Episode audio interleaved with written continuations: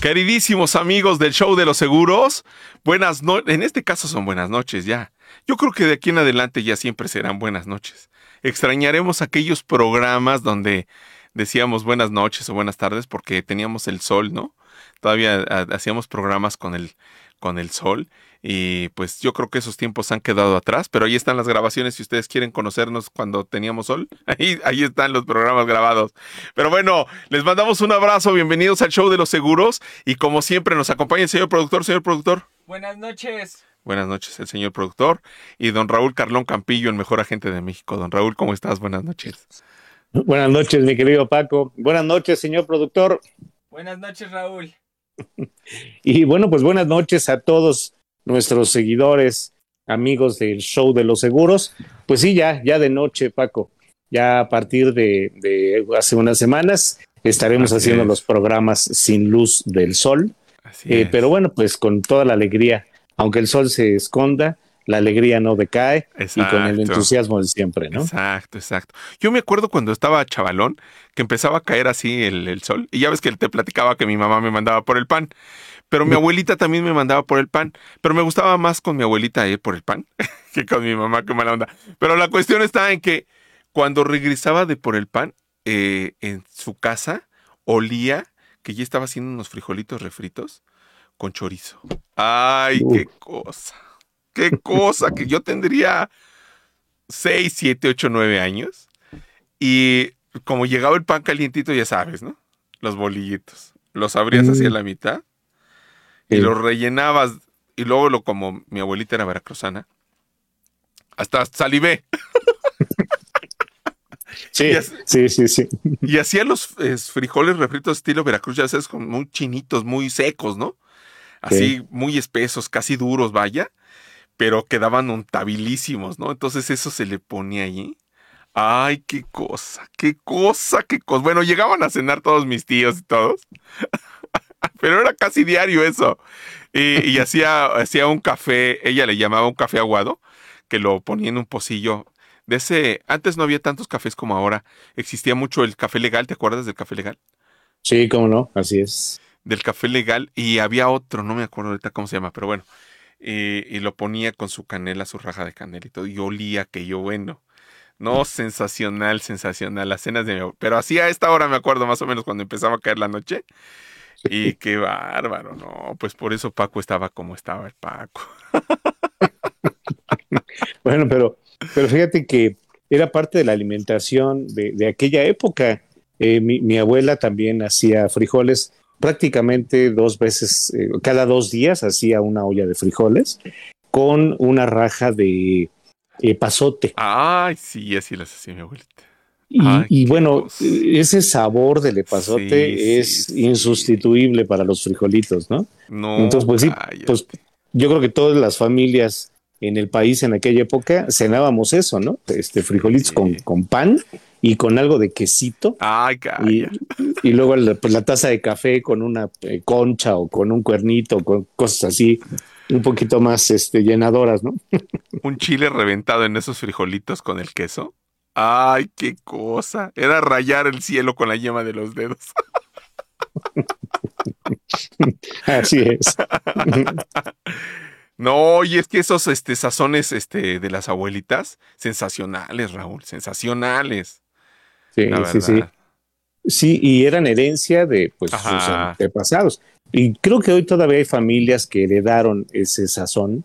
Y bueno, pues se, se sigue la tradición de llegar a comer, cenar o incluso desayunar en, en los fines de semana con alguien y todavía percibir esos sabores de- del México de los 50 o de antes de los 50, ¿no? No, qué va. Luego eh, su hermano, el hermano de mi abuelita, mi tío Juan, tenía una panadería.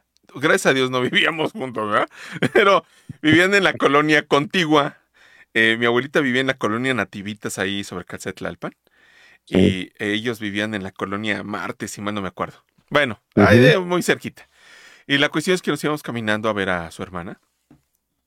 Y este, y no, qué cosa. Pues hacían pan porque sabíamos que iban a ir. Pero no era el que vendían, sino hacían pan para nosotros, ¿no? Hacían unas conchas. Bueno, mi, mamá vivió allí cuando era niña. y pues era, em, empezó a engordar pues, por la cuestión del pan, ¿no? Y, me platica mi abuelita, después me platica ella. Este, me platicaba mi abuelita cuando vivía que este, la llevaron al doctor porque pues estaba, este, se estaba engordando, ¿no? Y le dijeron, le, di- le dijeron a ella delante de, de, de mi abuelita, le dijeron, señora, su hija no puede comer más que un pan, porque dijo que le gustaba mucho el pan, ¿no? No puede comerse más que un pan y una concha, un bolillo y una concha en todo el día, no más que eso. Pues mi tío Juan se enteró. ¿Y qué crees? Sí, una concha de este tamaño. Mi abuelita, bueno, casi, bueno, se privaba del enojo. ¿Cómo es posible? Si estás viendo que la llevamos al doctor y tú le haces eso y pues es de ella, pues no te lo puede comer nadie porque es bueno. Pero bueno, bien consentidores los abuelos. Sí, sí, sí. Y, y- y fíjate que con el, el tema que vamos a, a tocar el día de hoy, eh, este asunto de la alimentación que teníamos o que solíamos tener en el pasado, pues parece que no cobraba facturas. Eh, las facturas no sé si se acumularon o dejamos de hacer algo que sí hacíamos en aquella época y hoy esa alimentación nos pasa una factura, Paco, perdón, de una cantidad de adultos con diabetes en este país verdaderamente alarmante, ¿no? Pero es una situación muy seria, Raúl, porque no, no le hemos dado, yo creo, la importancia. Y hablamos del diabetes porque estábamos en la junta de producción que tuvimos, obviamente previa, estábamos hablando de que pues estábamos, ayer fue el Día del Mundial de la Diabetes, y a pesar de que México es uno de los primeros, si no es que es el primer lugar en el mundo con diabéticos, es uno de los primeros lugares y no se le da importancia. eh, sí se hacen una que otra campañita por ahí, pero pues muy somera, muy ligera. Y, y yo creo que eh, tenemos grandes, grandes problemas con la situación de los diabéticos, de que todos somos, pues ahora sí que prácticamente todos los mexicanos somos proclives a ello, Raúl. Así es, Paco. Eh, el factor que, que más eh, incide en el desarrollo de esta enfermedad, eh, según las cifras y, y los estudios hechos por la Secretaría de Salud, es la obesidad. Y la obesidad se deriva del sedentarismo y de una alimentación inadecuada. Entonces, cuando combinas una alimentación inadecuada con falta de movimiento, falta de ejercicio, falta de deporte, que trae por consecuencia el incremento en el peso, pues estás haciendo la combinación ideal para el desarrollo de la diabetes. Y yo creo que en nuestros tiempos, como platicábamos hace un momento, eh, mi mamá siempre comió pan. Mi abuela, vaya, eh, toda su vida comió pan. A mi mamá cuando yo eh, iba a nacer, bueno, pues le dijeron que nada más podía comer una sola pieza de pan. Y mi mamá buscaba conchas del tamaño de las que le hacían a, a tu mamá. Y era una pieza de pan la que se comía, ¿no? Mi mamá nunca fue una mujer pasada de peso, nunca. Pero cuando yo nací, yo nací pesando 4 kilos Ah, caray. 850 gramos. Casi 5 kilos, Raúl. Era un lechón, prácticamente era yo un lechón cuando nací. Y eh, bueno, pues debido a, a- a la alimentación que tuvo mi mamá, pues eh, se engordó el lechón. El lechón que nació era prácticamente un cerdito, ¿no? Este, y siempre he comido pan, siempre he comido pan. Pero los triglicéridos inmediatamente se disparan y ese es un indicativo de que tienes que dejar de comer pan. Y creo que ahí es en donde entra el tema de la previsión que tanto hemos platicado aquí en el show de los seguros, Paco. Si la gente se hiciera un perfil o una química sanguínea o un perfil de lípidos cada seis meses, podría tener claridad de qué es lo que debe dejar de comer para tratar de evitar llegar a un cuadro de diabetes ya declarada por una alimentación inadecuada. Y creo que ese es el tema central, ¿no? Que podríamos eh, tocar para evitar llegar a cuadros de diabetes como los que tenemos en el país, que son alarmantes, ¿no? Y fíjate que aquí eh, tocas la situación del pan y los carbohidratos simples. No, yo no soy para nada nutriólogo ni nada. Sí me gusta el tema, sí me gusta, le he leído y le, le- ay, más o menos ahí le masco el chicle, ¿no? Dirían por acá. Pero la cuestión está en que cuando consumimos los carbohidratos simples, la cuestión del pan, este, los, los, los, todos esos pastelitos empaquetados, todos esos panes, pasteles, galletas, churros, donas, eh, berlinesas, eh, todas esas cosas son eh, carbohidratos simples junto y muy, a lo mejor ahorita me van a lanzar de pedreras junto con los cereales que suponemos que son saludables. Esos cereales que contienen mucha sal y contienen mucho, muchos carbohidratos simples, los, no le damos tiempo a, digerirlos porque desde la boca ya se están deshaciendo y está absorbiendo eh, eh, todas, todas, vamos a llamarle entre comillas, los nutrientes que hacen que se dispare la insulina y nos volvamos resistentes a la misma. Entonces es por eso que es bien importante saber qué, qué, nos comemos, cómo lo combinamos. Los mexicanos somos muy dados a comer arroz con plátano, por ejemplo. Y eso Uf, eso es una bomba para la insulina, porque estamos combinando dos carbohidratos. La cuestión de los carbohidratos es, es, dejar los carbohidratos simples a un lado, consumir los complejos, y pues los complejos son pues la avena, ¿no? Las nueces, las, los, este, eh, los cacahuates, las almendras, todas esas cosas que además tienen, que tienen grasas saludables. El aguacate, el aguacate es muy, el aguacate y los frijoles son muy recomendables para los diabéticos. Este, obviamente no refritos, ¿verdad? Los, los, este, los frijoles, por favor. O con nata, ¿no? Como la bomba, este, veracruzana, Raúl, que es la concha con frijoles, ¿no? Y refritos. Y nata, le ponen también nata. Sí, sí, sí, no, imagínate, es una bomba, ¿no? Auténticamente es una bomba. Y más si la comes en la noche, ¿no? No, el guajocolo, guajocolo, ¿cómo se llama? Guajolocombo. Guajolocombo de, de este, de, de tamal en un bolillo con una tole. Imagínate, Raúl, en la mañana. Sí, sí, sí. sí. E, ese tipo de, de, alimentación eh, pues, poco adecuada que se fue acentuando en el país conforme se fue desarrollando la sociedad. Porque eh, cuando nos tocó ser niños, eh, a, ti y a mí, a mí un poquito antes que, que, que a ti, Paco, eh, pues el número de personas que había en este país eran prácticamente la mitad de los que hoy somos. Había 50 millones de habitantes en 1960. Eh, hoy hay 130 millones de habitantes. Entonces la movilidad se complica, la gente ya no tiene tiempo de desayunar sanamente en casa y pues tiene que salir a buscar el tamal, la torta, el atole o incluso hasta tacos dorados este, eh, o tacos de canasta en la mañana. Sí, con su, con su Coca-Cola para que resbale. Con, la Coca-Cola para que la chispa de la vida este, se combine con la chispa de, la tripa o algo por el estilo. Entonces, bueno, e, ese tipo de cosas fueron eh, pues eh, incidiendo en el desarrollo de esta enfermedad, ¿no? Sí, no, no, y además es que somos muy dados a todo eso, don Raúl. Ahí, o sea, no, no te encuentras un puesto de ensaladas. No te encuentras un puesto de ensaladas. Te encontrarás el frutero, el juguero, ¿no? Y suponemos, fíjate, suponemos, hemos supuesto por años que un jugo en la mañana es súper saludable. Es como si te estuvieras echando una coca también. Porque el nivel de fructuosa que tiene un jugo es altísimo. Y pues las frutas se hicieron para comerse, no para beberse.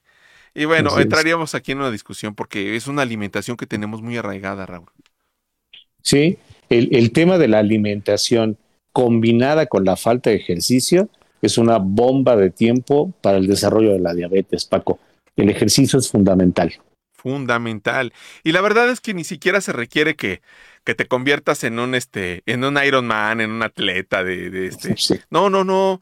Con que salga uno a caminar este, una media hora, paso vivo, eh, si se puede al rayo del sol, eso es sensacional. A las 4 o 5 de la tarde. Eso es lindísimo y este que tome uno mucha agua, Raúl. El agua es indispensable, el agua es indispensable para esta situación. Y, pues a veces eh, yo conozco gente que no toma una gota de agua, ¿eh? Que te dicen, no, no me gusta el agua. Sí, sí, sí, sí. Pero sí toman café o eh, tal vez algún agua de sabores endulzada con azúcar. Y bueno, pues ahí eh, da lo mismo, ¿no? Sí, pues ya salió junto con pegado. Y el café no tiene tanto de malo si es que te lo tomas sin azúcar. Exacto. Pero, pero, la, cuestión es que los tés y los cafés deben de ir sin azúcar. Pero no, no estamos acostumbrados. Yo conozco por ahí a una señora que le echa este tres, cuatro cucharadas de, de azúcar a su café pero no le mueve porque no le gustaba dulce, ¿no? Entonces, este, este, pero son costumbres que tenemos, son hábitos que, que podemos ir cambiando y pues como, de, como bien dices, junto con el sedentarismo es una bomba de tiempo. Y además le echamos la culpa a las distancias, a los tiempos, porque en realidad son muy largas las distancias en la Ciudad de México, ¿no? Un recorrido de alguien que viene a trabajar del Estado de México a la Ciudad de México, se avienta dos, tres horas, este, sus ocho horas de, de la jornada y dos, tres horas de regreso, pues a qué horas hago el ejercicio, ¿no? o este o a qué hora quieras que coma saludable. Son son, son, es un multifactorial todo el asunto. La teoría siempre ha sido muy linda, pero la práctica es donde viene la situación, ¿no? Tenemos saluditos, don Raúl. Adelante, bienvenidos, bienvenidos. Por ahí está Alex Sánchez, que le mandamos un abrazo con todo cariño. Alex, te mandamos un abrazo, muchísimas gracias por estar aquí con nosotros. Saludos, buena tarde, muchas gracias Alex, un abrazo. Y también anda por ahí Alicia, doña Alicia López anda por aquí. Alice, te mandamos un beso, muchísimas gracias por estarnos viendo. Te mandamos un beso hasta allá, hasta las tierras de Santa Fe donde se encuentra doña Alicia. Santa Fe es un este es eh, pudo haber sido, yo creo, no sé si todavía, pero tenía sus visos de pueblo mágico, ¿no? Santa Fe, don Raúl. Pues eh, en, en la década de los 50 y 60 seguramente pudo haber calificado para ser un pueblo mágico. Hoy, pues ya es un este Dubai mágico, algo por el estilo, porque lo que ves allá es otro país, ¿no? Es, otro mundo ahí en, Santa Fe. Pero indudablemente, pues tiene cosas muy, muy atractivas, ¿no? Ah, venden unos tlacoyos ahí en Santa Fe. ¿Sí has escuchado los tlacoyos de Santa Fe? No, pero me imagino cómo están. Hay unos tlacoyos ahí en Santa Fe que son súper conocidos, todos hasta TikTokers y todos han ido a ver, echas su tlacoyo ahí. A ver si Alice un día nos invita a echarnos unos tlacoyos ahí. Y ahí, este, este, son muy famosos por sus tlacoyos. En el pueblo de Santa Fe, no me refiero a la, a la ciudad nueva Dubai que bien acabas de citar, porque pues ahí no creo que te encuentres un tlacoyo. ¿eh? Sí, no, ahí no. Y si te lo encuentras, va a ser un este eh, derivado de maíz con crocante de puerco, este, en fin, o sea, un eh, tlacoyo de, chicharrón. cubierto en salsa esmeralda. en una cama de arroz. Qué barbaridad. Bueno, bueno, les mandamos un abrazo a todos nuestros amigos. El tema de la diabetes, qué importante es. un, este, una persona diabética se puede asegurar, don Raúl. Pues fíjate que el desarrollo de la enfermedad eh, ha traído algunas modalidades de cobertura en algunas compañías de seguros. Eh, yo recuerdo cuando yo empecé en 1980 en, este sector, eh, pues hablar de, diabéticos no era común. Así se sabía que había diabéticos y demás, pero no representaba un factor de riesgo importante para las compañías de seguros. De pronto se disparó el número de diabéticos y entonces empezó a haber restricciones en el tema de aceptarlos. Pero por ahí la compañía que reinventa el seguro, eh, que, llegó a México hace 12 años, una cosa por el estilo, sacó una campaña de que ellos sí aceptaban diabéticos, cuando en realidad todas las compañías los pueden aceptar. Solo habría que distinguir qué tipo de diabetes es la que sí está y la que no puede ser asegurable. Y al respecto, pues hay una clasificación de la diabetes, ¿no? Sí, hay, hay diabetes tipo 1, diabetes tipo 2, etcétera. Tú tienes por ahí unas cifras, ¿no, don Raúl? Fíjate que encontré cifras muy reveladoras. La primera de ellas, que es lapidaria, 14 millones de adultos en México tienen diabetes. 14 millones. Pero el dato más, más, más eh, preocupante es que 8 millones de niños, de niños de hasta antes de los 12 años ah. están ya diagnosticados con diabetes infantil. Y somos el primer país con eh, obesidad mórbida infantil. Ah. Sin embargo, fíjate qué dato. el país con más diabéticos en el planeta no es México. Se, se va a entender eh, el nombre del país por el tamaño de la población que tienen. China tiene 110 millones de diabéticos. India tiene 69 millones de diabéticos. El tercer país es los Estados Unidos con 29 millones de diabéticos Wow. y el cuarto país es México con 23 millones de diabéticos entre niños y adultos. No podemos comparar a un país de 130 millones con 23 millones de, de habitantes diabéticos, Paco, contra una población de 1.500 millones de habitantes, donde solamente tienen 110 millones de diabéticos. Entonces sí hay un desfase Sí, muchísimo. importantísimo en este sentido, ¿no? Así es de que, bueno, sí me, me llamaron mucho la atención estas cifras. No, eh, no, don Raúl, pero la cuestión de los niños es súper alarmante. O sea, cuando yo era un mozalbete, quien tenía diabetes es que ya tenía, no sé, 50 años para arriba, ¿no? Así ya es, cualquier así es. persona, vamos a llamarle anciana, aunque yo ya califico para el rubro. Es no, que pues, ¿qué antes- puedo decir yo? Es que antes decía, no sé si viste que posteé por ahí que, que pusieron que una persona, una persona, este, un adulto mayor de 44 años andaba buscando trabajo, ¿no viste po- que posteé eso? Y dije, pues entonces un hombre de 53 como yo que soy. Sí, ya, ya pasó después de adulto mayor, ¿no? ya está en la clasificación que sigue. Eso pues ya ni ya ni para el 100 no me alcanzo. Ya no califico ni para eso. Sí, e- es, alarmante, ¿no? Eh, tener ese número de diabéticos en el país. Y eh, pues a pesar de ello, eh, en las estadísticas de mortalidad que incluso comentamos hace un par de programas, pues resulta que la diabetes es la tercera causa de muerte. La primera causa de muerte el año pasado o hasta el año pasado y todavía este año fue el COVID. El COVID.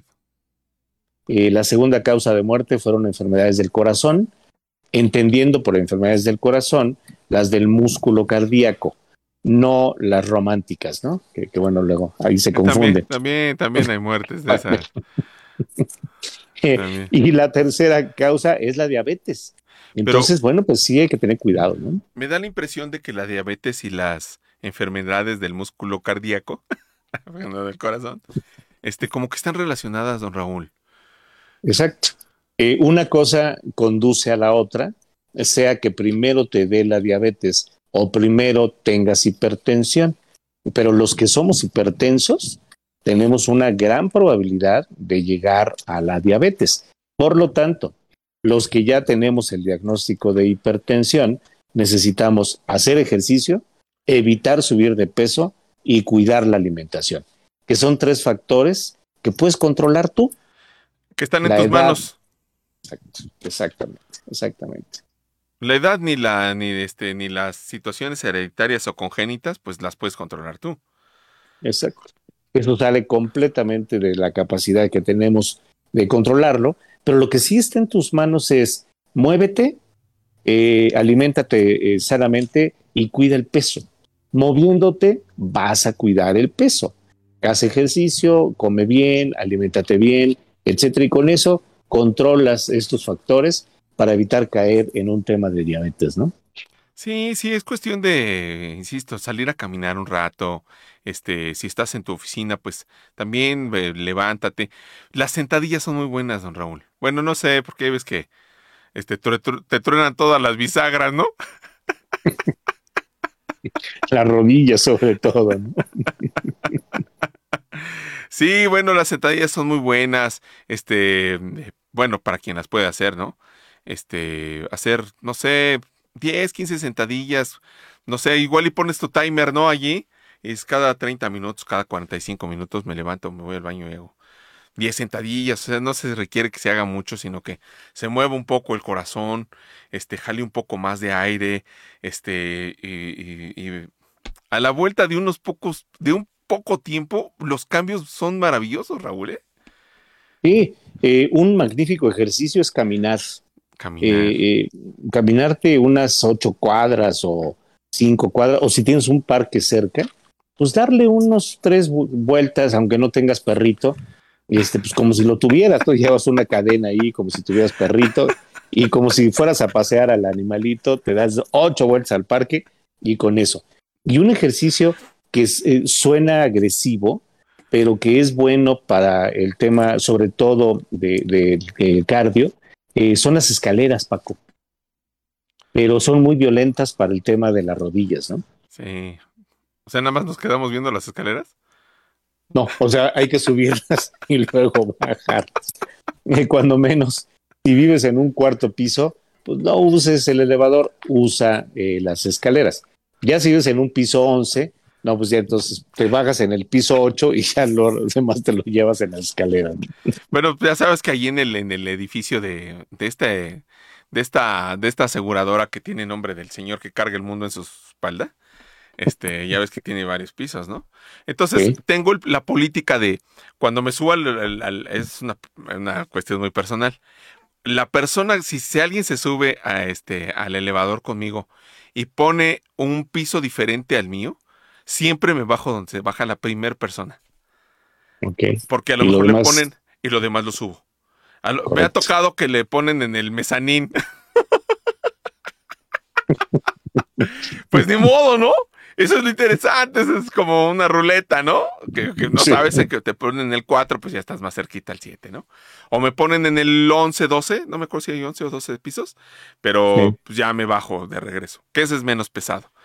Pero sí me ha tocado que, este, no, luego van los, señores de intendencia que siempre son muy amables y van ahí al piso contiguo, ahí arribita, y pues ni modo, ¿no? Ese es el primer, pues órale, a darle. Y, yo creo que hacerlo un poco divertido, ¿no, Raúl? Hacerlo un poco eh, eh, fuera de lo formal, vaya. Así es. Eh, creo que lo platicábamos hace algunos programas. El programa pasado, precisamente. Una cosa es concebir que hacer ejercicio es un sacrificio. Así es. Y otra cosa es disciplinarse a hacer ejercicio. Y entonces cuando lo tomas ya como una disciplina, lo disfrutas. Pero cuando lo tomas como un sacrificio de separarte y ponerte los pants o los tenis, ya estás sufriendo. Entonces eso no ayuda mucho a que pues eh, realmente vayas a darle un gusto al cuerpo sacrificándote por hacer algo que no quieres hacer, pero que sabes que tienes que hacer en función de tu salud, ¿no? Sí, es cuestión de agarrarle el sabor, el sabor, este, agarrarle la onda al asunto. La verdad es que yo hace, este, ya voy para cuatro o cinco años que estoy haciendo ejercicio y ahora me levanto muy temprano porque no, bueno, siempre me he levantado muy temprano, ¿no? Pero este, los horarios siempre hay que regularlos y adecuarlos a las situaciones que vengan. Y pues, este, por ejemplo, hoy me tocó hacer ejercicio. Perdón que hable de mí, ¿no? Pero es que eh, no, en, en, un principio yo no le agarraba el gusto, ni siquiera quería, me resistía a hacerlo, ¿no? Pero ahora me levanté este, a, las cinco y media de la mañana me puse a hacer mi ejercicio. Seis y media, cuarto para las siete ya estaba terminando. Y pues empezar con todas las actividades, ¿no? A, llevar, a traer, a llevar. Hoy, mañana no me toca, hasta el pasado mañana ya me toca en la noche porque pues, no hay otra hora de hacerlo. Pero la cuestión es agarrarle el gusto, ¿no? Este, tener la sensación de, de haber logrado una meta, de, de imponerse una, un objetivo y verlo un, tanto lúdico, Raúl, eh, para que deje de, de, de pesarnos y de, y de ser brumoso o aburrido o difícil o poner la musiquita que te gusta, el programa que te gusta o lo que tú oigas, ¿no? Y eso se siente distinto. Les invito, les invito a que tengan esa experiencia. Eh, hacer ejercicio es muy disfrutable eh, cuando le, agarras el gusto, eh, cuando te pones una disciplina, pero sobre todo cuando sabes que hacer ejercicio va en beneficio de la persona que eres y de la persona que quieres llegar a ser porque yo creo que nadie en, su sano juicio aspira a llegar a los 65 eh, años en silla de ruedas. Sí, no, pues no. Todo el mundo aspira, pues cuando menos a poderte mover o a ser independiente en tu vida, ¿no? Y eso, pues alargas las, los años de disfrute, eh, pues tomándole gusto a hacer algo de ejercicio, algo. no un Ironman como bien mencionas, ni tampoco un deportista de alto rendimiento, pero sí un ejército, un ejército, un, ejercicio que, que pues te, pueda mantener en forma, ¿no? Sí, sí, y fíjate que acabas de tocar un tema bien importante que es la calidad de vida. Porque igual tenemos, eh, llegamos a los 80, 90 años, pero ¿con qué calidad de vida? Si los llegas sufriendo, gastando, disminuido, pues este, no, es muy baja la calidad de vida. Pero si llegas con tus, con, con, fuerza, con este, con ánimo de vida, con la sonrisa, etcétera, etcétera, cambia mucho, cambia mucho. Y yo creo que está en nuestras manos, como bien decías hace un momento, hay factores que están en nuestras manos, que podemos tomar acciones desde ahora, que, que pueden ser microcambios, déjame llamarle Raúl, microcambios, ¿no? Si antes no tomabas agua, pues tómate un vaso al día. Y ya mañana te tomarás, después de 10 días, te tomarás dos, después de un mes te tomarás tres, ¿no? Y le vas a ir agarrando el gusto. Este, no, no, que te guste el café con azúcar, pues le pones dos cucharaditas, pues ponle una, una y media. Y ya después le reduces a una y te vas poniendo metas hasta que desaparezcan y es, es eh, eh, con moderación, ¿no? Como dice el anuncio, todo con medida, la cuestión del café es muy bueno. Y podríamos citar muchas otras cosas. ¿Sabes también que soslayamos mucho y que me viene ahorita a la mente y que no le damos la importancia que requiere? El descanso y el dormir adecuadamente, Raúl. Eh, por supuesto. Sí, sí, sí. sin duda el, el tema de descansar, de dormir de corrido porque hay quien sí duerme las ocho horas, pero no de corrido. Se despierta dos veces en la noche y pues cuando se va a levantar se levanta fatigado. Pero intentar tener un sueño profundo durante cuando menos cuatro horas ayuda mucho a recuperar las energías y finalmente a mantenerse sano, Paco. Sí, es un factor muy importante también para la diabetes el descanso, el que se duerman muy pocas horas por ahí las cuestiones hormonales, etcétera, etcétera, cobran, cobran la factura. Y también dormir demasiado, también es otro factor. O sea, hay que dormir adecuadamente, este, cansarse bien en el día para que uno pueda dormir profundamente. Anda por ahí doña Dalilia Córdoba, le mandamos un besito a Dalilia. ¿No? Sí, claro que sí. Dice, muchas gracias. Dice, saludo, llego un poco tarde, pero sin sueño. Ah, no, no es cierto. Pero no, no me, no me podía perder el tema. Muchas gracias, Adalilia. Qué linda. Qué linda. Muchas gracias. Sí, ahí está. Ahí está ya presente. Eh, les mandamos un abrazo con todo cariño. Sí, yo creo que hay muchas cosas que soslayamos. La, la luz del sol, Raúl, la vitamina D. La vitamina D, la caminata, el agua, el aire fresco en la cara, la caminata, este, aquí se aplica la cuestión de comer frutas y verduras, ¿no? Saber qué frutas, qué, qué, verduras, este, eh, por ahí estaba leyendo, por cierto, encontré que frutas son, son prohibidas para los diabéticos. Adelante. Aquí, lo tengo. Y aquí tengo también otras cifras, pero espérame, déjame encontrar lo de las frutas, porque también me llamó mucho la atención de las frutas que, que son que son prohibidas para los diabéticos. Ah, caray, ¿dónde la dejé? ¿Dónde la dejé? ¿No te acuerdas dónde la dejé, este hijo? Ni idea. Bueno, entre ellos, déjenme recordar, entre ellos estaba la piña, las uvas, el plátano, el mango, el mango, sobre todo porque son eh, frutas que tienen alto índice glicémico. Entonces, esos te generan también un pico de insulina y también dependiendo de la hora en que te los comas. Pero bueno, este, yo creo que Dios no se equivoca y esas son obras de sus maravillosas manos. Y la verdad es que eh, comerlo de forma moderada, eh, eh, acompañado siempre un carbohidrato con una proteína o con una grasa saludable. El comer este proteína es indispensable, don Raúl. Luego no le damos también importancia al comer huevos cocidos, este, las carnes magras. Roja no podemos siempre, por varias razones. Una de ellas es por la economía, ¿no? Eh,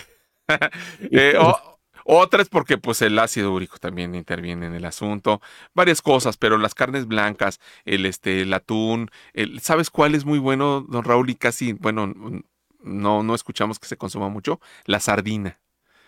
La, sardina, es muy económica y es muy buena para la cuestión de la proteína. Así es. Y creo que hay dos presentaciones igual que el atún. Eh, la sardina que viene en aceite y la sardina que viene en agua, ¿no? Ahí viene en jitomate. Ah, correcto, correcto. Viene como en una salsita. Y, y la abres, abres la, la, la latita y te pones un pescadito, ya es que vienen muy apretados, ¿no? Te pones un pescadito ahí y una rajita de aguacate en una tortillita así recién calentadita, así como media costrosita. No, hombre, cállate. Sí, y un vasito de agua. Es lo indispensable, ¿no? Es lo, esencial, ¿no? Si no te gusta el agua, porque hay gente que no, no, no, le gusta tomar agua, este, como decíamos, tómate medio vaso, después te tomas uno y así le vas agarrando la onda al asunto. Este, también puedes combinarla con agua mineral para que, este, este, disfraces, ¿no? El asunto. Eh, el agua mineral también hay que tener cuidado por las cuestiones de las sales y todo eso, pero pues si te echas un vasito, dos vasos diarios, no creo que te pase nada. Además, si este, bueno, si ya te echas este tu Zeppelin de, de, agua mineral, ¿no? Entonces yo creo que ahí sí ya se diferencia la cosa. Son pequeñas acciones, pequeños hábitos, don Raúl, que pueden cambiar en, diametralmente nuestra calidad de vida. Así es, Paco. Eh, como decíamos hace también algunos programas, eh, el tema o el secreto es aprender a controlar la voluntad. Y cuando dominas la voluntad, puedes cambiar de hábitos alimenticios, de hábitos de ejercicio, de hábitos de algunos eh, consumos que no debes hacer, como fumar y cosas por el estilo. Entonces, bueno, pues sí, hay que, hay que tener preparación para dominar la voluntad, ¿no? Sí, la cuestión de la fumada, del alcohol, todas esas cosas que llaman mucho la atención son factores muy serios de la cuestión de la diabetes. Y pues esa calidad y si nosotros llegamos con nuestro amigo la gente con la aseguradora a decirle este oye pues asegúrame te va a preguntar bueno y qué calidad de vida tienes bueno no te, no se pregunta así. No, es una pregunta común. No, no, no es una pregunta así, pero pues obviamente te van a preguntar, porque hay gente que se quiere asegurar cuando pues la, la diabetes ya existe o la hipertensión, que sí se pueden asegurar, que sí se pueden asegurar, pero hay políticas para eso, Raúl. Así es, Paco. Eh, fíjate que haciendo un, ejercicio de análisis de eh, los casos de diabetes que las aseguradoras suelen aceptar, pues hay una diferencia entre la diabetes 1, la diabetes 2, hay una diabetes que se llama gestacional, que eh, pues suelen desarrollar las, las mujeres embarazadas, durante el periodo del embarazo, y la más complicada de toda es la diabetes tipo LADA. Eh, esta diabetes ya habla de pues un riesgo de malformaciones celulares ah, que degeneran prácticamente en cáncer. Eh, en cáncer en el páncreas, ¿no? Eh, pero la diabetes 1, pues es que el páncreas no produce insulina. Y la 2 es que no produce la suficiente, pero aún la que produce, el cuerpo no la puede utilizar. Y entonces las aseguradoras van a investigar qué tipo de diabetes es la que padece el asegurado, pues para determinar si es o no aceptado, ¿no? Y además tiene la cuestión de que eh, Qué importante es esto que empezamos a tocar, Raúl, porque eh, no se aplica la tarifa común y corriente para, para estas personas que tienen diabetes. Pueden tener diabetes o hipertensión, porque no se puede, ahora sí que no se, ahora sí que no se puede campechanear, si me permites la expresión, si mis, amigos me permiten la expresión de campechanear, la diabetes con hipertensión, porque entonces es un rechazo seguro por, eh, por el riesgo que esto conlleva. Pero la cuestión de, de tener diabetes o hipertensión eh, si, si, tiene alguno de esos, se quiere asegurar, eh, seguramente tendrá una elevación en la, en la, en la prima, que es, en, la jerga se dice la extra prima, Raúl. Así es, Paco. Eh, la aseguradora va a hacer la investigación. Si la respuesta del asegurado en la solicitud es afirmativa a esa pregunta, la aseguradora pedirá más información para poder documentar si hay una extra prima o definitivamente es un rechazo. Eh, y usualmente las extraprimas médicas pues andan o oscilan entre un 25, un 50 o por arriba del 50% la prima real, dependiendo las condiciones que tenga el asegurado y la valoración que haga la compañía. Y algunas compañías de seguros lo que hacen es evitar que me traigas información sino más bien yo hacerte las pruebas para ver que efectivamente no me vayan a eh, pues meter ahí algo que no es real y con tal de que se acepte el asegurado. Así es de que hay compañías que tienen selección en el momento que alguien dice que es diabético y lo mandan a pruebas médicas, ¿no? Con sus propios eh, o los que tengan en convenio en laboratorios y médicos, ¿no? Sé de una aseguradora que ya tiene establecido su, su extra prima. O sea, si tú me dices que eres diabético, ya de antemano te voy a decir que te va a costar el 50% más de tu tarifa normal. O sea, si, si te costaba 50, pues yo te voy a cobrar 75 en el momento. Independientemente de los, de los análisis que yo te haga con mis médicos, con etcétera, etcétera. Y una vez que, que no te voy a cobrar, por cierto, yo te voy a hacer los, los estudios, no te los voy a cobrar, pero eh, con, referencia a, los resultados, te voy a dar, te voy a, te voy a decir si te mantengo el extra prima en 50 o la subo a 75 o de plano te rechazo. Más o menos es así como se opera en, la cuestión de, estas enfermedades cuando ya se tiene, don Raúl. Es correcto. Y, algo importante de este tema de las extraprimas es que, eh, bueno, pues hay personas que ya padecen la diabetes y preguntan al asesor, oye, ¿tú crees que me acepten? Y bueno, pues el asesor, conociendo esta eh, forma o esta política de las compañías, en ocasiones se aventura a dar una eh, tarifa eh, yo creo que eso habría que eh, tratar de, pues, controlarlo, porque nunca sabes exactamente cuánto le van a aplicar de extra prima. Y habría también que identificar que la gente que ya tiene diabetes es usualmente gente que se interesa en comprar un seguro de gastos médicos. Y probablemente en el pasado, cuando no tenía diabetes, ni por aquí le pasó la idea de asegurarse. Bueno, pues es que es tanto como no va a asegurar el coche y ya cuando lo choque buscar que alguien me lo, me lo, me lo cubra. Pues eso ya no es posible, ¿no? Sí, así es, así es. Por eso es bien importante que en esa calidad de vida que estamos buscando, pues nos aseguremos antes de tener cualquier enfermedad. Evitar que sea, que sea, eh, que haya una extra prima o evitar que sea un rechazo o evitar que sea una exclusión, porque a lo mejor pueden decir, en el caso de la diabetes no, no es una exclusión, porque cualquier cosa puede derivar de la diabetes. Entonces, eh, bueno, entraríamos ahí en una situación, este, una plática más técnica. Fíjate lo que dice Alex, qué importante es lo que está diciendo Alex Sánchez, que, le, que ya le mandamos abrazo. Siempre y cuando no se aplique insulina, entraría en la evaluación. Si alguien que es insulino dependiente, ya definitivamente es un rechazo. Sí, eh, pocas compañías, eh, se conocerá uno o dos casos de personas que pudieron obtener la cobertura y probablemente la cobertura la obtuvieron con alguna compañía que no es mexicana, una compañía extranjera y con un costo de extra prima verdaderamente criminal.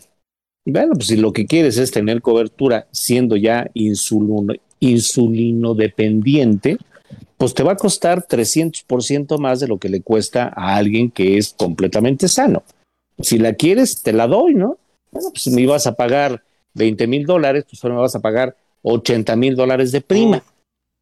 Si, hay gente que está dispuesta a pagar 80 mil dólares de prima. Pero ahí nuevamente entramos en esta discusión, Paco. Si alguien tiene 80 mil dólares para pagar prima de un seguro de gastos médicos, es porque va a usar la póliza y el siniestro va a costar 10 veces arriba de los 80 mil dólares. Sí, totalmente, totalmente. Y hay, hay algunas compañías que sí, como bien dices, aceptan esas personas. Pues no queremos decir nombres. Pero pues este... empiezan con Bu y terminan con Pa. Empiezan espantando y terminan con papá. Bu, pa. Pero este, bueno, eh, eh, sí, sí creo que, es conveniente eh, tener claridad de que hay una posibilidad ¿no? para los que ya tienen una diabetes y están en esas condiciones. Pero las condiciones que tiene esa posibilidad son de tal costo que automáticamente se hacen inaccesibles para una buena parte de la población. Así es. Así es, así es, es, es mejor, es mejor contratar tu póliza cuando tienes tu salud al 100, es mejor porque pues, vas a alcanzar una mejor tarifa, vas a tener este mejores eh, alcances en tu póliza, coberturas, inclusive los beneficios adicionales que tenemos ahí pendiente el del tema de los beneficios adicionales, se va a poner bueno ese de los beneficios adicionales. Y este vas a poder tener eh, al, al alcance todos ellos, que dejarías de tenerlo aunque te aceptaran en la, en la, en la aseguradora, aún con extra prima, Raúl. Así es, aún con extra prima. Eh, solamente una, una precisión en el tema de la diabetes para las coberturas de salud. Eh, existen algunas posibilidades de dar cobertura para diabéticos, pero no en un seguro de gastos médicos mayores. Así es, exacto. Sino en seguros de gastos médicos menores los conocidos como seguros de salud. Eh, hay eh, compañías e instituciones especializadas en salud que tienen coberturas, tienen productos para gente de cualquier edad, con cualquier tipo de enfermedad y son aceptadas, pero únicamente para la medicina de especialidad y la medicina general, no para cirugías y no para hospitalización. Sin embargo, un insulino dependiente pues probablemente tenga una grandísima posibilidad en estas coberturas porque no va a entrar al hospital, pero sí necesita que le pongan la insulina. Y necesita la consulta con el endocrinólogo. Así es de que una cobertura de una ICES, eh, cobertura básica nada más para eh, temas de, de gasto médico menor, puede ser una magnífica alternativa, ¿no? Así es, así es, qué buen tip ese, don Raúl, porque esa es otra situación. A veces las eh, compañías que nada más tienen la cobertura de gastos médicos no aceptan a, las personas con diabéticas per se, sino que son las ICES. Las instituciones eh, en seguros especializados en salud son las especialistas para que reciban esas personas. Es indispensable. Hay, hay muy pocas ICES en México, Raúl. Sí, eh, ICES como tal solamente se contabilizan 10 compañías en el país, eh, una de ellas a punto de desaparecer por temas de solvencia y hay demandas y no sé cuánta cosa. Este, una compañía que vendía un producto para pagar el deducible, este, que empezaba con sí y terminaba con va, eh, Cisnova. Y, eh, en medio decía no. decían no. Y, sigue diciendo no. Eh, y, bueno, con, el debido respeto a esa, a esa compañía, pero creo que sí conviene mencionarlo, porque está haciendo un ruido en el sector, Paco, verdaderamente importante por la cantidad de casos que no están pagando y inclusive comisiones a agentes de seguros que no pagan desde hace un año. Entonces, pues hay que tener precaución con ella, ¿no? Pero de ahí en fuera, el resto de las ICES, cualquiera de ellas, altamente recomendable. Sí, por mencionar algunas, pues de, de las ICES, pues tenemos Plan Seguro. Este, ¿hay alguna otra? Este, si mal no recuerdo, AXA. Eh, bueno, AXA no tiene, tiene, una, una eh, membresía que se llama Keralty. Ajá. Eh, en, lo personal, bueno, me, puedo dar alguna recomendación sobre esa eh, cobertura. Nosotros la, la, tenemos desde hace tres años y eh, es una cobertura tan buena que no pagas copago cuando vas a las consultas o cuando te hacen las pruebas de laboratorio. en las demás ICES sí vas a pagar copago cada vez que utilizas la póliza, pero con Keralty no hay necesidad de pagar copago. De manera que pues puedes ir las veces que quieras al médico, a que te saquen sangre, te saquen una radiografía, un ultrasonido y no hay copago, todo está amparado dentro de la cobertura. Así es de que es altamente recomendable, ¿no? Qué bueno que tocamos el tema, Raúl, porque a lo mejor en toda esta información que hay, entre todos los productos que hay, pues se nos escapan estos detalles y qué importante es darlos a conocer porque eh, a lo mejor alguien no tiene la, capacidad de unos gastos médicos, aunque hemos hablado aquí de ello, ¿no? Unos gastos médicos eh, como tal, existen las membresías, existen las indemnizatorios, existen una serie de, programas y productos que se pueden ajustar a cualquier bolsillo, a cualquier economía, a cualquier familia. Así es, Paco. Y eh, algo muy importante, eh, las eh, coberturas para personas ya con diabetes en gastos médicos mayores de ser aceptados van a tener extra prima. En las coberturas de gastos médicos menores no hay extra prima y son aceptados sin problema. Fíjate, fíjate nada más, por si la cereza del pastel. Así es. déjame, decirte, aquí tenemos algún comentario. Dice Ana Lilia Valenzuela, le mandamos un besito a Anita. Hola, mis mentores, excelente información. Muchas gracias, Anita. Este, te mandamos unos besos con todo cariño. Alex Sánchez dice, gastos médicos menores solo cubre atención médica y si acaso un descuento en estudios médicos. Sí, en gastos médicos menores tradicional opera de esa forma. Sin embargo, eh, en esta eh, modalidad que, comentaba hace un momento de, de Keralty, eh, no hay necesidad de descuentos en los estudios de laboratorio porque están amparados dentro de la cobertura. Así es que pueden entrar a, la página de, de Keralty, Keralty con K y con Y al final, o finalmente a la de AXA, y ahí pueden encontrar información muy interesante de esta membresía que resulta de, gran beneficio por un costo para una persona, por ejemplo, de, mi edad, eh, ya de, seis décadas, un poquito más de seis décadas en adelante, eh, de cinco mil pesos anuales. Es lo que cuesta la membresía. No, eso está sensacional, sensacional, sensacional. No, y además si necesita un agente de AXA, pues llame ya. Aquí tenemos agentes, pero de todos los colores y de todos los sabores. Y si aquí está el mejor agente de México. ¿No? Aquí está el mejor agente de México que puede tener este, su atención para AXA. Y, bueno, la verdad es que eh, regresando a la previsión, Raúl, pues es mejor contratar nuestra póliza cuando estamos en plenitud de salud, cuando eh, pues eh, no llegan a, las puertas de nuestra salud estas enfermedades, pero de todas formas hay que prevenirlas, hay que visualizar que estamos en medio de, pues déjame calificarla también una no es una pandemia porque no se contagia, pero, pero es un símil de pandemia porque prácticamente, pues ahora sí que todo México la prácticamente, ¿no? Eh, tiene la posibilidad de ser eh, diabético y pues este insistimos en lo mismo, la alimentación, el, el, buen descanso, dormir bien, el agua, el sol, eh, comer a sus horas, eh, mantener bajo el estrés. Yo sé que, eh, el insisto, la teoría es fascinante. Llevarlo a cabo es lo difícil y pues es ahí donde, donde se tienen que imponer las metas, los deseos y pues tocar los sueños, Raúl.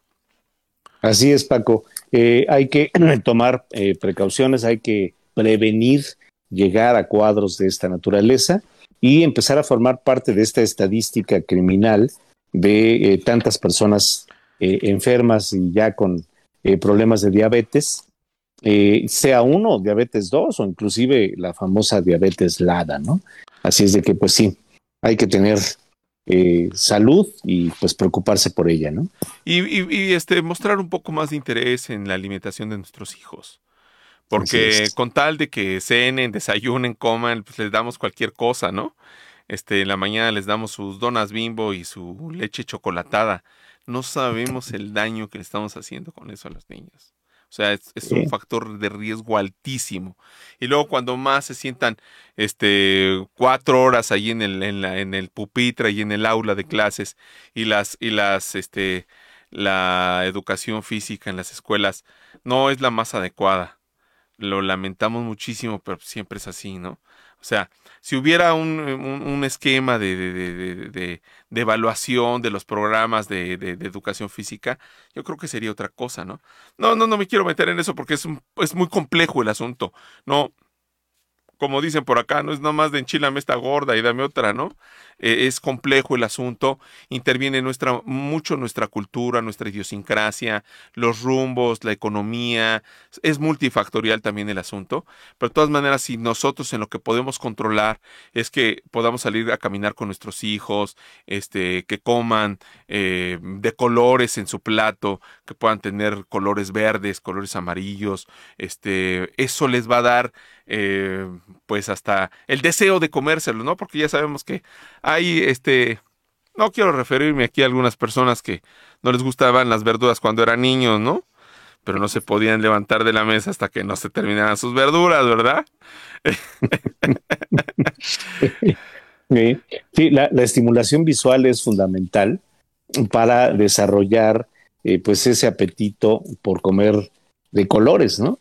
Verde, amarillo, rojo, este, incluso hasta de color morado, este, con las berenjenas eh, y, el betabel. El betabel. Exactamente, así es. El betabel, no, y son cosas, son cosas que, que llaman la atención, una rebanada de piña, eh, aunque ya vimos que la piña es de alto índice glucémico, pero en los niños, bueno, su metabolismo los, los digiere rapidísimo, ¿no? Los quema uno sensacional, pero eh, a los niños, este, procurarles tenerles agua simple, y si no les gusta el agua simple, miren, ahí les va un secreto. Métanle a su botella de agua una rodaja de limón, o dos rodajas de limón, o dos rodajas de pepino. Cambia el asunto completamente y sabe muy rico. Sabe muy rico. Incluso para uno, Raúl, ¿no? Ahí lo echa así. Sí, eh, eh, tengo por ahí eh, algunos conocidos que lo que le ponen al agua son unas varitas de alfalfa. Ajá, también es verdad. O, unas varitas de perejil o de ah. incluso de cilantro. Oye, pero lavas el cilantro antes de echarlo. Sí, o sea, lo lavo, lo desinfecto y se lo pongo a mi agua. Y entonces suelta un sabor especial para los que no les gusta el agua simple, bueno, pues le están dando ahí otra, otro sentido al tomar agua, ¿no? Entonces hasta eso se puede hacer, ¿no? Con romero. Azúcar. Romero, le metes unas hojitas de romero. No sé, hay muchísimas formas de hacerlo. Este, eh, gelatina con este, este, con mm, eh, reducida en azúcar, no sé, todo ese tipo de cositas que podemos encontrar. No siempre todo lo light es bueno, pero eh, bueno, este, los que ya somos mayorcitos, comer papaya en, la, en el desayuno. Ah, bueno, ese es otro punto, Raúl, porque confundimos mucho los cócteles de fruta con alimento sano. Y entonces ahí van mezcladas todos los carbohidratos de la papaya, la sandía, y aparte de todo le echamos miel, y para acabarla de redondear le ponemos granola y encima chantilly. ¿No? Y ya sentimos que desayunamos bien. es una bomba de, de, de, insulina brutal. O sea, escoger una, una, un melón, unos trozos de melón, unos trozos de papaya con queso cottage, eso lo hace maravilloso, o con yogur griego. Yo sé que el yogur griego no es así, vara, vara, vara, vara, ¿verdad? Pero este, eh, que no sea crema, que no sea lechera, que no sean esas cosas azucaradas, ¿no? Este, eh, es, un gran desayuno, ¿no? Comer huevos eh, cocidos. Son cosas que ustedes pueden encontrar en, en internet y a veces es hasta indispensable, en ciertos casos, pues, ver un nutriólogo, don Raúl. Eh, por supuesto, eh, parte fundamental de, estas coberturas eh, preventivas del seguro de gasto médico menor es que uno de los primeros especialistas al que vas a caer es al nutriólogo. Dependiendo cómo salgan tus estudios, tu perfil de lípidos, pues te van a mandar con el nutriólogo para decir, tiene que comer esto, esto, esto. es que no me gusta. No le estoy preguntando si le gusta o no puede usted comer esto, esto o esto, no más. Porque si no sigue la dieta, entonces vamos a empezar a tener desórdenes mayores. Entonces el nutriólogo es parte fundamental del cuidado de la salud, ¿no? Sí, sí, es indispensable. De hecho, alguna de estas aseguradoras que nombramos tiene este eh, nutriólogo totalmente gratuito. O sea, puedes acercarte a él, consultas telefónicas al nutriólogo, ¿no? Este, incluso tienen videos, tienen su canal de YouTube de hacer algunos ejercicios, de consejos, de alimentación, etcétera, etcétera. Cosas ya muy actuales, muy, muy- hasta inclusive muy padres, la verdad, cosas muy padres. Dice por acá, este, mi tocayo Fernando Javier Gómez, que le mandamos un abrazo. Fer, un abrazo con todo cariño. Eh, abrazo a ambos, muchas gracias, Fer. Dice Anita, Igualmente. también este varitas de romero con, reban- con rebanadas de limón. Bueno, ya hasta se me antojó. Sí, ahorita buscaré Romero para hacer una agüita. La cosa es que hay que dejarla reposar para que agarre el saborcito. Sí. Porque así luego, Para- luego, pues no vas a ver nomás a nada. Pero le pones Sí, para- este. Dime, para dime. mañana en la mañana, ¿no? Sí, ya mañana en la mañana le echas unos hielitos ahí que haga clac clac cuando se mueve. Uf, a mediodía te sabe eso, pero sensacional. Chavocho el asunto. Así es. Así No. es, así es. Sí, eh, hay, hay que ten- tener en, en- en mente siempre eh, este tipo de posibilidades y eso le va dando un sentido distinto a la alimentación cotidiana, Paco. Hasta gusto le toma uno, ¿no? Sí, no, pues imagínate con unas hojitas de menta.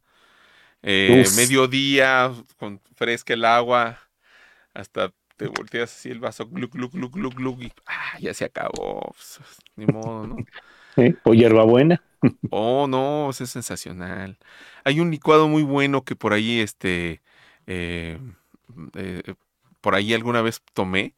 Me hicieron una, un, un licuado de, de piña y le echaron hojas de perejil. Sin azúcar, sin nada. Ay, qué cosa tan más sabrosa. Qué rico. Hasta acá hoy mi también a esas. Sí, eh, eh, sin duda hay, hay, hay miles de combinaciones que se pueden hacer, eh, pues para tratar de que todo esto sea, sea sano, ¿no? Sí, sí. Pues a cuidarnos, don Raúl. A cuidarnos, a, a- a poner un poco más de atención a lo que nos llevamos a la boca. Sabemos que no es sencillo, sabemos que no es fácil, sabemos que implica tiempo, eh, implica salir de nuestra zona de confort, pero también implicaría salirnos de nuestra zona de confort el que estemos enfermos, el que caigamos en un cuadro diabético, el que tengamos que estarnos poniendo insulina, el que tengamos que estar midiéndonos el azúcar diario, el que tengamos prohibidos ciertos alimentos, el que tengamos la posibilidad de que nos amputen una pierna. O sea, son, o sea, perdón todos estos ejemplos, pero es a lo que nos lleva el que no salgamos de nuestra zona de confort ahora y que nos saque de nuestra zona de confort todos esos malestares. Así es. Eh, hay que tomar el control de, de la salud, el control de la alimentación y con eso alejamos la posibilidad. Siempre existe esa posibilidad, pero lo que esté en nuestras manos, pues tomémoslo como parte de esa disciplina y dejemos de sacrificarnos. Mejor disciplinémonos, ¿no? Así es, sin duda, sin duda. Raúl, se nos fue una hora rapidísimo. Así es, Paco. Eh, quisiera yo nada más antes de terminar, eh, si, me lo, si me lo permites, Claro, adelante, Eh, adelante. Agradecer al doctor Luis Armando González. El doctor Luis Armando González es un odontólogo, un dentista, que me hizo una cirugía hace cuatro horas.